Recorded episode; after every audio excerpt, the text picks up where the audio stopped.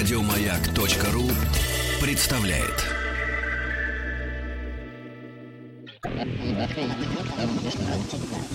Объект 22. 22.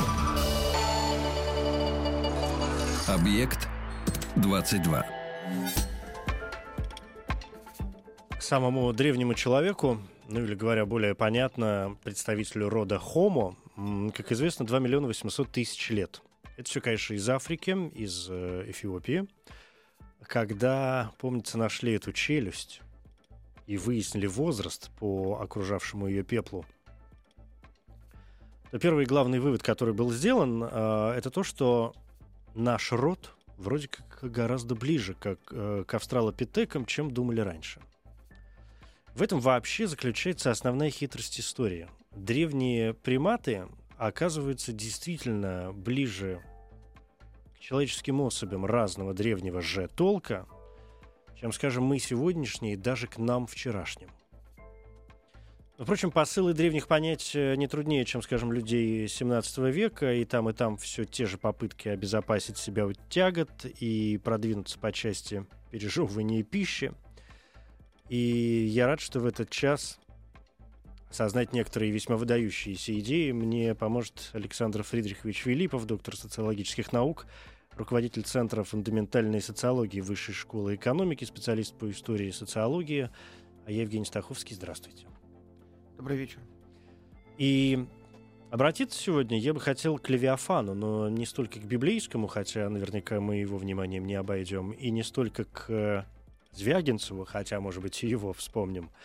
А, и то, и другое, безусловно, заслуживает э, отдельного внимания. А к Левиафану Гоббса, английского философа 17 века, с весьма а, выдающимися, но, может быть, может быть, с точки зрения сегодняшнего дня, такими слегка прозаичными взглядами. Но, тем не менее, Левиафан Гоббса, конечно, труд э, выдающийся. С этим вряд ли кто спорит. И это, безусловно, веха в истории развития философской мысли и мысли политической, наверное, которая является частью развития философии. И прежде чем мы с вами дойдем до каких-то именно социальных, да и социологических проблем, которые, безусловно, ну и меня сегодня волнуют в первую очередь, поскольку и с вами мы будем разговаривать как специалистом в социологии, в первую очередь, да, а не, а не выяснять какие-то сугубо философские моменты, да, и понятия этого труда, мне бы хотелось вспомнить вообще о том, что это за время такое было, потому что Левиафан Гоббса, если мне память не изменяет, был издан в 1651 году. Дважды он был издан. А, Он был издан первый раз, действительно, на английском языке. Первое издание на английском языке — это 1651 год. И второй раз он был издан э, через 16 лет э, в э, Голландии на латинском языке. Э, И разница между этими версиями достаточно большая, но это, наверное, могло бы быть уже предметом отдельного разговора, почему он дважды его издавал. А так, да, действительно, 1651 год, э, достаточно такое напряженное время. Удивительное время в Европе. Да, э, Конец удивительно. 30-летней войны. Да, в первую 30-летняя очередь. война, это Вестфальский мир, это Да. 1649 год. И тот же 1649 год, напоминаю, это э, год казни короля Карла I в э, Англии. В это время уже двор находится в эмиграции э, в, э, во Франции. И во Франции в это время находится Гоббс. Э, и э, он, э, между прочим, в 1650 году приглашен к наследнику престола, э, будущему королю Карлу II, учителем математики. Вот и в это время он там пишет э, Левиафан, который выходит, однако же, не во Франции, скажем, да, он выходит э, в Англии, выходит в Англии на м, английском языке, что не очень типично для философской литературы того времени, вызывает, в общем, страшный скандал. И при том, что Гоббс в это время очень заметная фигура, выдающийся философ, очень уважаемый, почтенный, с этого момента дела его идут, в общем, не очень хорошо. В каком смысле идут наперекосяк. И Левиафан — это действительно веха в его жизни, причем жизнь, уже клонившаяся по тамошним меркам к закату. Ну и не только веха в его жизни, и, в общем, это та вещь, которая прославила его на века. А, понятно, что в научных кругах, конечно, люди изучают и различные другие моменты, которыми Томас Гоббс был, в общем, богат, да, но с точки зрения такой вот всеобщей бытовой какой-то сознательности, конечно, Левиафан — это главный труд, главная работа и главное, с чем вообще Гоббса ассоциирует. Несомненно, э, несомненно, вы правы. Ну, можно сказать, сначала ославила, потом прославила. Ославила в буквальном смысле э, он э, имел в течение долгих десятилетий, если не столетий, ужасную славу. Его также проклинали официально, неофициально. Официально, например, его учение было осуждено уже после его смерти. Оно было осуждено, если не ошибаюсь, Оксфордским университетом. Вот, э, его не хотели ни издавать, ни переиздавать, и, там, пытались придать забвению, его читали только отдельные высшие, так сказать, умы. Вот, э, в России, когда его перевели, например, э, в середине 19 века, это э, было просто. Э, Левиафан был, сожжен. Да, нет, скандал даже не успел состояться, потому mm-hmm. что его а, да, книгу, книгу сожгли, значит, набор рассыпали, и о нем больше, может быть, кто-то что-то еще знает, так, в общем, широко не, неизвестно. Середина 19 века в России, это что, это Александр II, да? Да, уже? в это время примерно, да. да это уже после декабристов, год. это уже, в общем, достаточно неспокойное время. Александр II, напомню, был убит в 1881, и это уже было, бог знает, какое покушение по счету. То есть время с э, точки зрения там, восстаний каких-то, да, и раздоров э, в стране, межклассовых в первую очередь, наверное, да, было, в общем, достаточно неспокойным.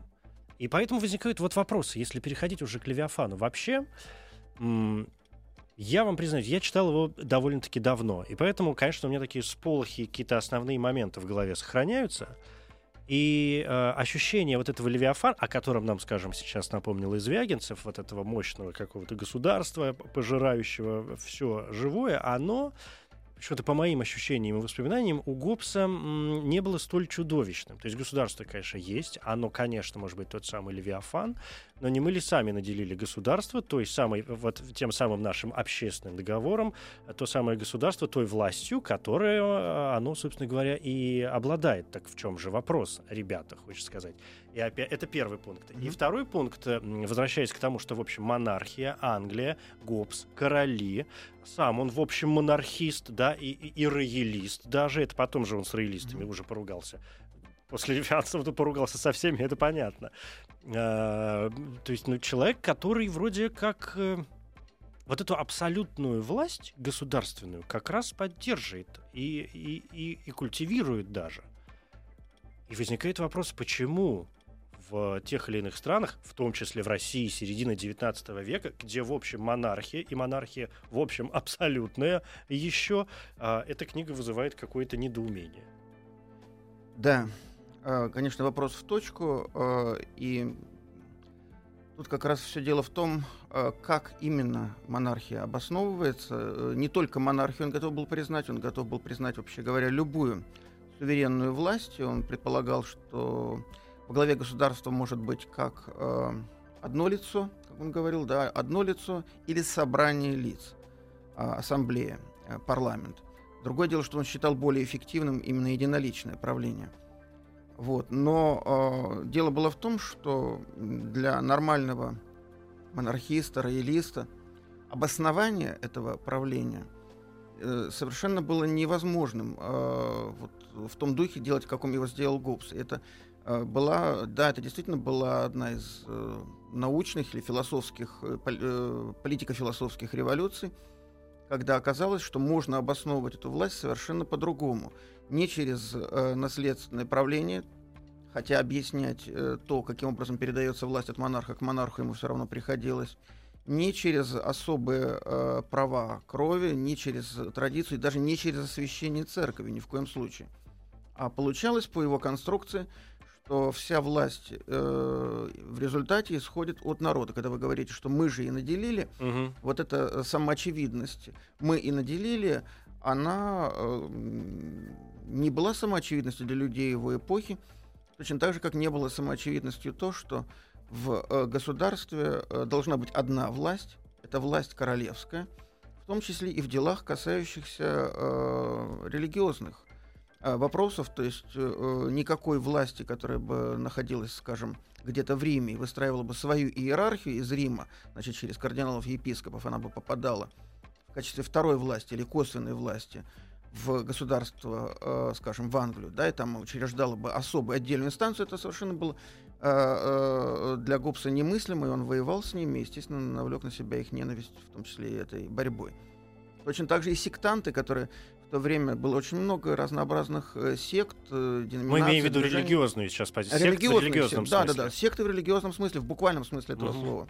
Потому что это же была эпоха религиозной реформации. Приходили люди, говорили, что им было откровение, что вообще наступает новая религиозная эпоха, что совесть им говорит то-то и то-то. И, надо напомнить, что а, соратники Кромвеля себя называли святыми. Они считали, что они избраны Богом, к спасению им ничего не страшно. э, И, естественно, волновал э, ни одного Гоббса, в Гоббса в том числе волновал вопрос, а что можно сделать с теми людьми, которые ничего не боятся и уверены, что их ждет спасение? А, и как э, должно быть налажено образование, скажем, в государстве, как должно быть поставлено отношение к религиозным вопросам, чтобы не возникали вот такие странные э, ситуации.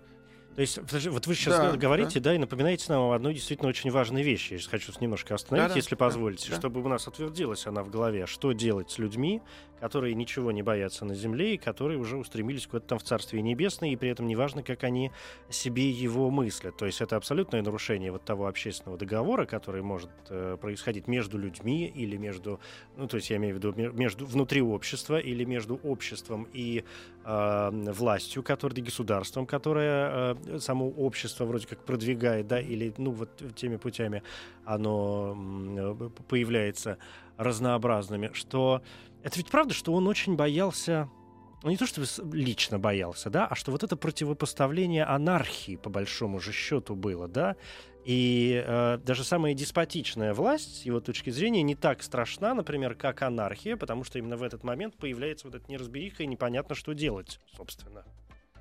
Да, а анархия появляется... э, Для анархии у него было свое слово. У него нет было слова, если не ошибаюсь, конечно. У него не было слова анархия.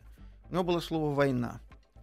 А, и у него даже а, буквально крошечное я сделаю отступление, но мне кажется, оно может быть интересным Мгм. для слушателей. А, все, все сейчас знают английский язык, все знают, что по-английски война пишется war, значит, да. А у Гоббса было два слова. И одно писалось вот так же, как мы сейчас его пишем, а другое как-то так нарочито писалось, там добавлялось второе а, war. Значит, То есть с э, двумя да, «а», да, да, с двумя «а». «эй» вот этими. Да, нет, двум- двумя А, да, э, R, да, Мгм. буква R, да, латинский, по-латински говорить. А, вот, с двумя была «r», в смысле с двумя «r» вот этими. Двумя «r», да, Все, да, да, понял. да, да. Мгм. Вот, а, и э, это, это была та самая вот первозданная страшная война, а, которая является отрицанием э, э, порядка, отрицанием государства. Та война, которую он называет естественным состоянием человека. Но это война всех против всех. Это война всех против всех, да. Это вот этот ужас, э, который а, преодолевается только через э, государственную власть. Ужас, который невозможно преодолеть никаким другим способом, никакими моральными соображениями, никакими договорами, никакими соображениями, касающимися выгод или невыгод, ничего не помогает. Если нет вот э, деспотической власти, если нет суверена, который является единственной, э, единственной властью. Мгм. И эта война просвечивает Поскольку, но эта война там не в нашем смысле, в таком большом с пушками и машинами, а война действительно в нашем человеческом, в видовом таком, да, биологическом понимании, эволюционном даже, может быть, понимании. Ну, вот обычную войну он называет как раз э, в, э, Обычным war, да, вот этим war, словом, да. да. А вот эту вот первозданную Ага. войну, эту страшную войну естественного состояния, он называет э, war, да. С двумя. А есть эм, какое-то вот э, вообще объяснение, если мы сделаем шаг назад, почему он книгу-то назвал Левиафан? Откуда взялось это библейское э, чудище? Это одна из самых больших загадок. Э, э, Что его на это дело сподвигло? Огромное количество исследований существует. Вообще, вот во всей этой огромной книге я значит, ее держу всегда при себе, у, се- у У вас сердца, да. английская версия. Да, у меня да? английская версия. Я не знаю, в каком месте находится камера, чтобы было видно. Так, это учебное. так хорошо, да. Да, это, это, это учебное издание, э, такое наиболее распространенное в последнее время. Вот, а, если эту книжку открыть, то э, там э, э, как-нибудь я э, найду эту картинку сейчас, чтобы не отвлекать Мгм. ваше внимание. Вот, э, там есть рисунок, который привлекает э, всех, кто когда-нибудь в нее заглядывал. Это огромный, огромный человек, э, возвышающийся как бы из моря над большой территорией государства. И у- его тело состоит из телет э, маленьких людей, причем они выписаны так э, а- аккуратно, что даже можно разглядеть лица. Вот это государство это огромный человек, состоящий из, э, Из других людей. да, из других людей. И над э, всем сверху идут слова из Библии, написаны по латыни э, из книги Иова. э, значит, этот самый знаменитый стих: "Нет э, на земле власти, нет ли на земле силы, которая бы сравнилась э, с ним." Э, э, non es potestas superterm quae comparator. Значит, да, э, э, никто с ним по силе, по власти, по мощи не сравнится. И сколько раз после этого он говорит о Левиафане? Он э, э, э, говорит 4, 4, 4 или, 4 или, или 5 раз он говорит во всей книге вообще про Левиафан. Он больше о нем не упоминает.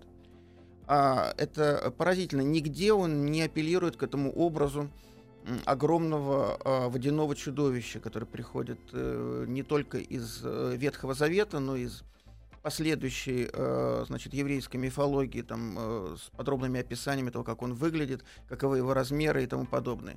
Нигде он не объясняет, почему э, он э, Левиафана, который все-таки действительно морской, водяной зверь, а, не описывает таким образом, а вместо этого противопоставляет его, как, собственно, его и Ветхий Завет противопоставляет, противопоставляет его бегемоту, но э, в... Другому, в общем, тоже Друг- чудищу. другому миф- миф- мифическому чудищу, да. Но там-то он а, традиционно, значит, морское чудище противостоит э, э, сухопутному, континентальному, а у Гоббса э, Левиафан как э, позитивная сила, э, но вовсе не морская, просто позитивная сила, противостоит э, бегемоту э, как э, вот этой анархии, как гражданской войне.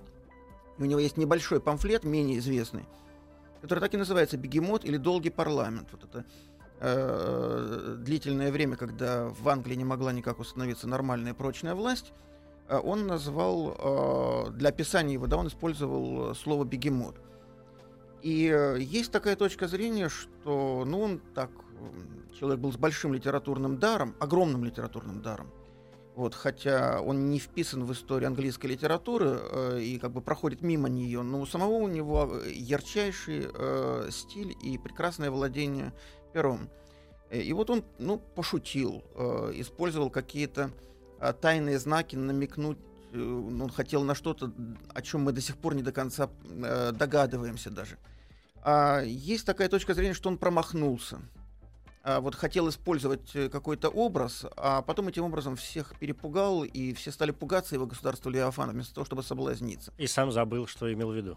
Возможно, сам забыл. а да. есть ведь, если говорить о теориях, ведь была же, я не знаю, насколько она сегодня м, обсуждается в научных кругах, была же теория, что может быть морское чудовище и Левиафан, причем как в положительном ведь смысле у него действительно, а, и возникла именно в Англии, именно потому что Англия, островная империя, морская держава, для которой море и океаны и владычество, это и очень важный э, символ, что животное не сухопутное, а морское, которое сейчас свои вот эти лапки и щупальца вплоть до страшного суда-то и раскидает по разным частям света. Вполне, э, это впол- вполне обсуждаемая точка зрения, это вполне э, нормально так думать. Я сам, собственно, так думаю отчасти. Я даже об этом писал как небольшую статью именно, именно в этом духе. Вот. э, Беда в том, что мы можем так это интерпретировать, э, но нет окончательного ответа на вопрос, нет доказательства последнего, почему он это сделал. Ну разве в философии хоть на один вопрос есть окончательный ответ с другой ну, стороны? На некоторые, на некоторые вопросы есть. Вы знаете, например, вот эм, а, уж казалось бы совсем посторонние для концептуальных вещей эм, а, занятия, но иногда бывает очень полезным. Тек- Текстология, э, когда выпускали первые издания Левиафана, мы себе это как представляем? Вот э, человек набрал, значит, эти литеры в свинцовые, потом это все отпечатали, потом это разошлось, кто хочет издавать по первому изданию, ну, издавайте, пожалуйста, нет проблем но э, были настолько мягкие материалы в то время, значит, что на весь тираж их не хватало. И вот эта книга первым изданием выходила в четырех разных типографиях. И, э, вот эта книжка, которая сейчас у меня в руках лежит, здесь даже указано, какой, какую типографию брали Именно, за основу. за да. основу. для того, чтобы, значит, сделать улучшение этих улучшений обычно издаваемого текста. В этой книге, если не ошибаюсь, 72 штуки. Да.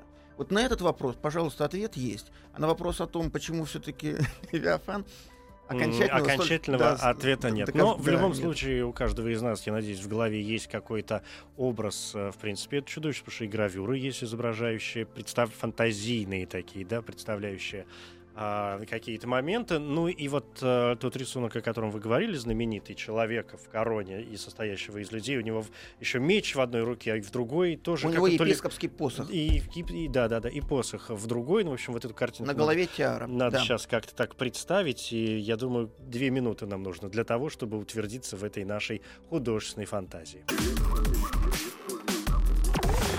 Объект 22. Александр Филиппов, доктор социологических наук, Левиафан Томаса Гоббса в сфере наших сегодняшних э, научных интересов. интересов э, вообще, понятно, возвращаясь к самой концепции э, государства, м- очень хочется прям уткнуться вот в этот общественный договор. То есть что с точки зрения Гоббса, потому что это же, в общем, политическая такая история в первую очередь, да, вопрос устройства почти мироздания человеческого, как это было, ну, таких работ было, в общем, не так и много. Можем вспомнить Аристотеля, можем вспомнить, естественно, Макиавелли, потом вот Гоббс, ну и дальше уже Маркс, наверное, серьезно занимался этим вопросом, да. А, то есть одна из основных теорий. В чем она все-таки прям заключалась, чтобы мы все понимали себе вот эти полочки? А, одно слово о, о, э, э, о значении, о ранге. Вот есть такая точка зрения, высказанная именно в Англии, а, ну и, наверное, это отчасти справедливо, не сто процентов, но отчасти справедливо, что это единственное выдающееся великое а, философское произведение по философии политики, написанное на английском языке. Дальше о существе дела.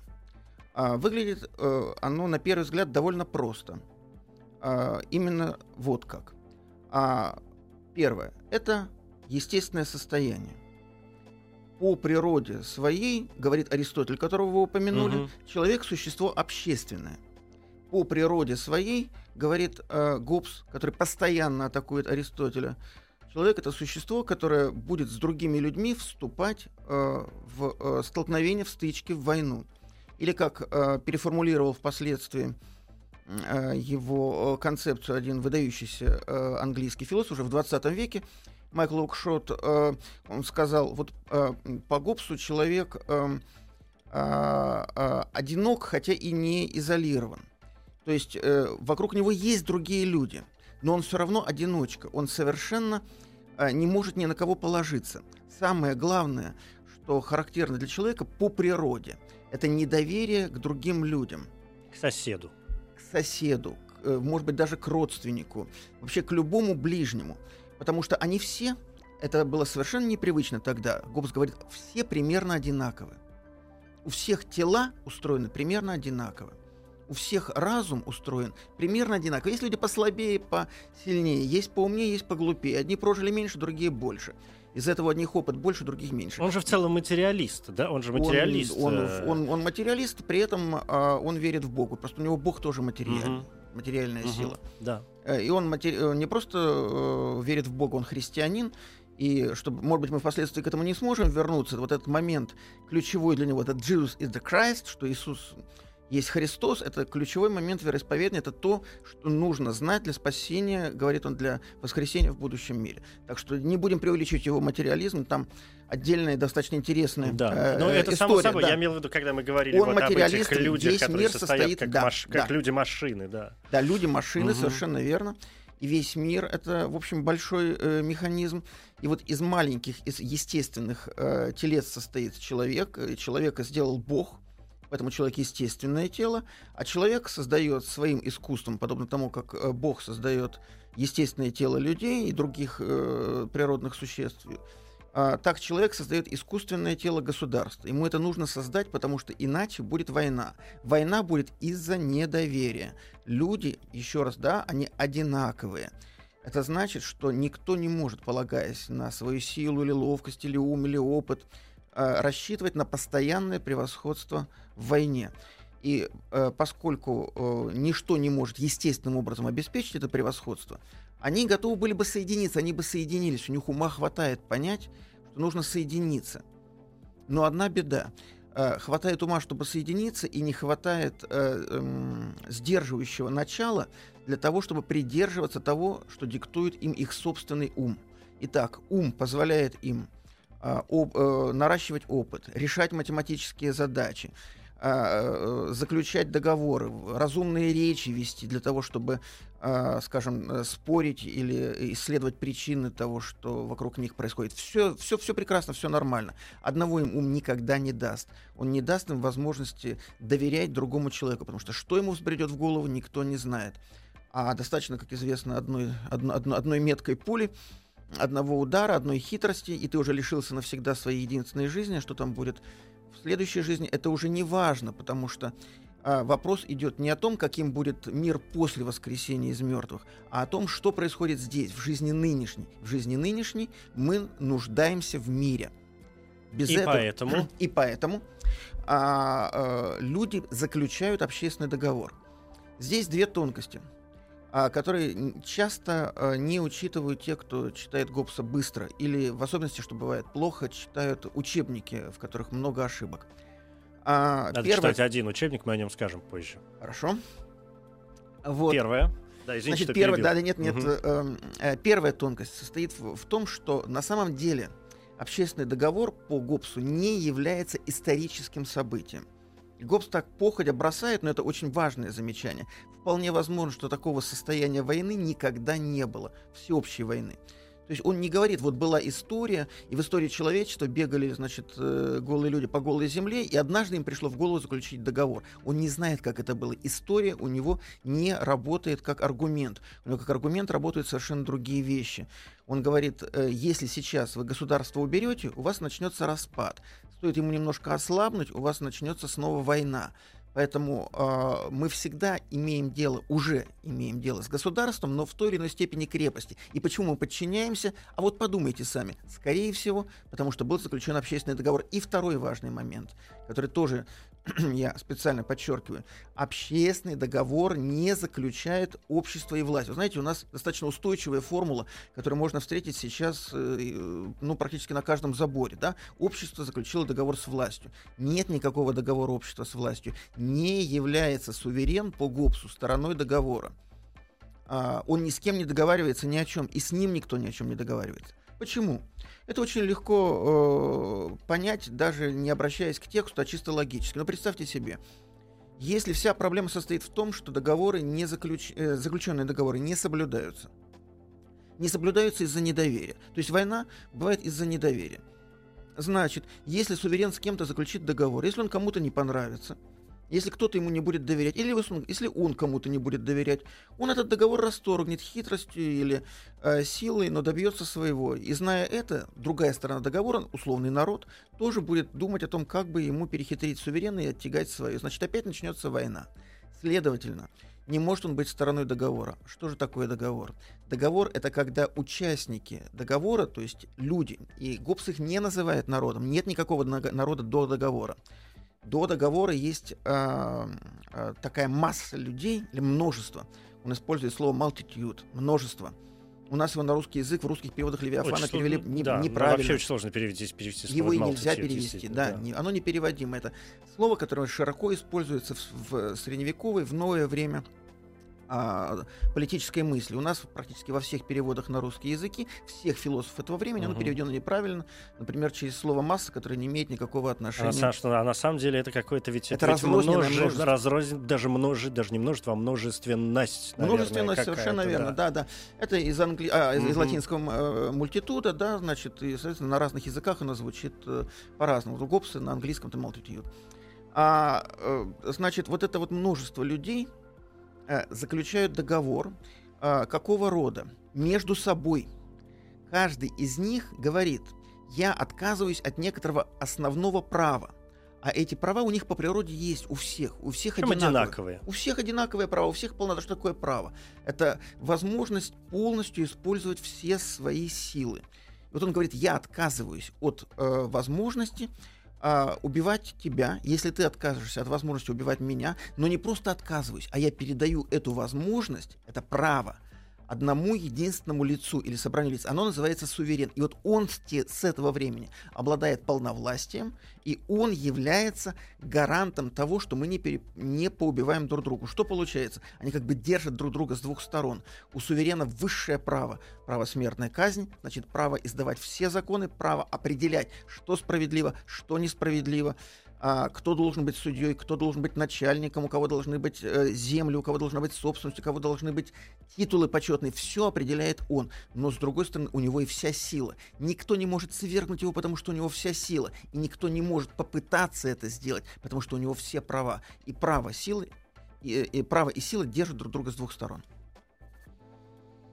Mm, вот такая это, конструкция. Да, это, это конструкция, да, она такая вполне понятная, если ее через себя пропустить и, в общем, выстроить э, ее действительно как э, конструкцию. А вот теперь скажите мне, пожалуйста, как социолог все-таки, причем даже не, не как рядовой социолог, а как доктор социологических наук. С точки зрения социологии, эта конструкция, вот этот взгляд, он рабочий вообще? Если мы отвлечемся от, от, от, от, от идеи вот философской, как идеи, а поговорим о какой-то, ну, хотя бы приблизительной практике. А, я, я, я по специальности историк социологии, да, теоретик социологии, историк социологии. Значит, как историк социологии могу а, квалифицированно сказать, что есть в социологии такое понятие Гоббсова проблема в социологии. Он так и называется Гоббсова проблема в социологии. Все выдающиеся а, социологи, все классики социологии, а, или почти все, начинали с того, что так или иначе занимались Гоббсом. А, самый первый выдающийся классик э, социологии Фердинанд Тёнис, немецкий, э, немецкий социолог, а, которому мы обязаны почти всем. А, он был одновременно крупнейший исследователь Гоббса, основатель Гоббсовского общества, издатель его трудов, автор биографии и так далее, и так далее. А выдающийся американский социолог, на которого у нас в стране было принято молиться там чуть ли не полвека, Толкот Парсонс, до сих пор многие люди значит, вполне такие активные социологи, кто еще социализировался именно через молитвы на Парсонса. А, значит, Парсонс э, в 1937 году в своей замечательной работе «Структура социального действия» описал проблему, основную проблему социологии, назвав ее Гоббсова проблема социального порядка где дал, правда, достаточно упрощенное представление концепции Гоббса, но все-таки он показал, что это ключевая проблема социологии. Почему это э, рабочая, э, почему это рабочая ну, проблема, или почему это рабочее угу. описание рабочий да, в язык? Чем, в чем кризис? А, да, э, значит, э, дело вот в чем. А, достаточно широко распространено мнение, оно э, узкое, не совсем правильно, но достаточно широко распространено, что человек современного общества является э, утилитарно ориентированным, рациональным, э, в значительной степени такой вот одиночкой, который э, рассчитывает свои действия, общаясь с другими людьми, и ориентируется при этом а, на соображения, в первую очередь, там даже не может не эмоциональные, там, э, и не на какие-то высшие моральные принципы, не, не на религиозную традицию, не на любовь, а именно на рационально рассчитываемую выгоду. И вот если прикинуть, что будет с людьми, а, которые все ведут себя именно таким образом, то окажется, что самым вероятным исходом их взаимодействия является война стычка, постоянные неприязненные отношения одного к другому. Это э, окажется, как это же, это же Гоббс, это же философия нет. Это уже почти, почти язык э, современной теоретической социологии, который, однако, говорит, ну, конечно, нет, нет, нет, никакой войны на самом деле нет. А на самом деле человеческие действия, человеческие взаимодействия устроены совершенно по-другому, а именно так, что э, возникают разного рода приспособления, а, институты, э, вещи, которые встроены в само существо человеческого действия, которые позволяют людям не воевать, а вести себя солидарно, а, э, вести себя так, чтобы поддерживать друг друга или, по крайней мере, не кидаться один на другого при каждом удобном случае. Что это за вещи? Здесь социология начинает Гоббса опровергать. Она говорит, нет, это не только страх это не, э, перед, перед сувереном, это не только э, государство или не только террористическая такая вот э, э, заставляющая леденить, леденить кровь э, значит, активность всяких репрессивных органов, а это много других э, вещей. Ну, скажем, совместно, совместно разделяемые ценности и нормы, как, как, как Парсонс говорил, или э, разного рода традиции, или э, разного рода институты. А, ну и в конце концов да. те самые классы, на которые, как ни крути, общество разделено, на что, кстати, очень серьезно э, указывал Маркс. 22.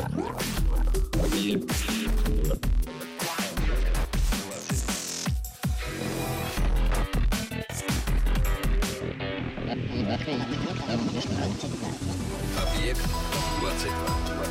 22. Объект 22. Левиафан Гоббса. Это. Вот у нас осталось несколько минут, и я хочу вернуться сразу, на, сразу к трем таким маркерам, которые я для себя пометил в течение нашей беседы. А, во-первых, такой маркер почему не работает.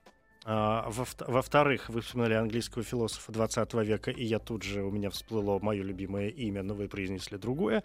А в-третьих, помните, я сказал, что есть все-таки приличный учебник, э, ну, который, в общем, не является формально учебником, но может таким всецело восприниматься. Я, конечно, имел в виду историю западной философии Бертрана Рассела который, конечно, и Гоббс-то критикует, э, дай боже. Я специ... У меня настольная книга, я специально сегодня пошел, посмотрел еще раз, э, где он разносит. И он, Рассел, указывает на два ключевых момента, по которым э, вот эта вот теория Левиафана, да, и теория вообще вот этого политического устройства Гоббса, ну, в принципе, не имеет права на существование по большому счету. А Рассел, как мы знаем, был человек великого ума, великого же литературного таланта, да, не меньше Гоббса, и м, великого же юмора.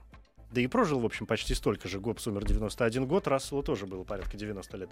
А, так вот он говорит, смотрите, что... М, Теория не работает, потому что государство, во-первых, может быть настолько плохим, что даже временная анархия может казаться предпочтительнее его сохранения, как это было, например, во Франции во времена Великой Французской революции или в России там, в 1917 году. Что и правительство, если бы эта теория работала, правительства были бы еще хуже даже, чем они есть, если бы подданные на самом деле приобрели эту покорность, и у власти не было бы ни малейшего повода думать, что против нее может быть замыслено ну, хоть какое-нибудь самое элементарное восстание, что именно сама возможность восстания и попытки, да, сместить власть, когда она становится неугодной, должна держать эту самую власть, насколько бы она демократичной, либеральной, деспотичной, там, тоталитарной не была, в состоянии, в общем, такого э, мандража постоянного. Это первый момент. И, во-вторых, Рассел указывает, что поскольку речь идет о войне всех против всех, эта теория абсолютно не работает с точки зрения государств.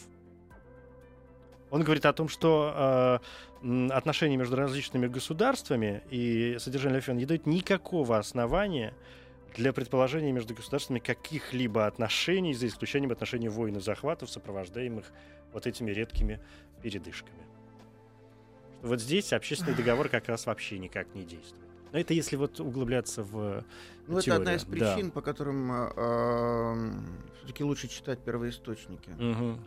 А что касается Рассела, то э, его заслуги перед философией достаточно велики, а чтобы не распространять их на учебник, по, Да. а, ка- да. который, Да. который вы упомянули. А, Вот, а, он достаточно много сделал и без того.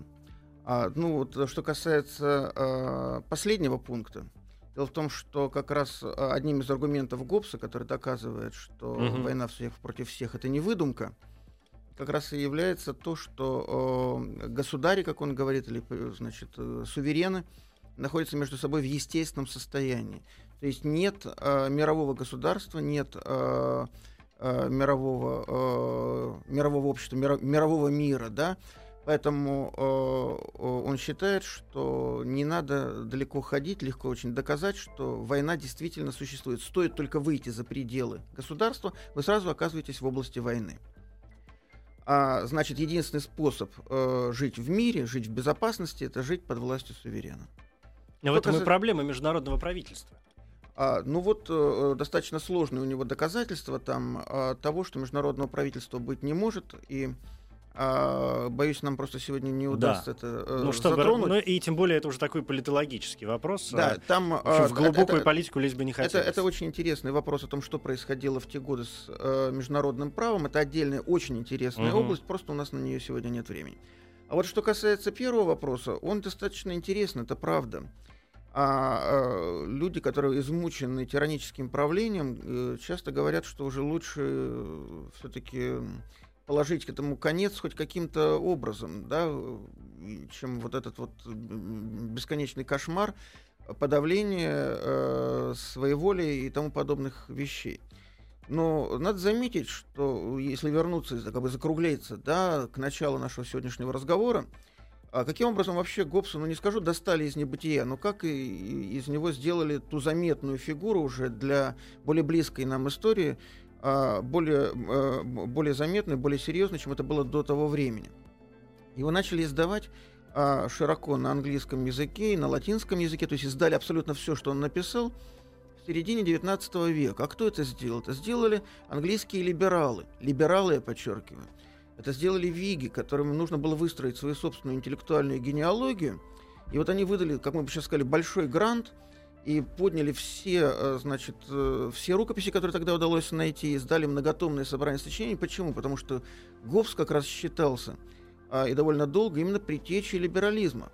Потому что с его-то точки зрения, что происходит вот в, при этом владычестве э, государь-государь, или этот суверен, точнее говоря, он тождествен со своим э, государством. Вот она, эта картинка, которую мы, значит, угу, нашли да. в перерыве, я ее э, переменным успехом показываю.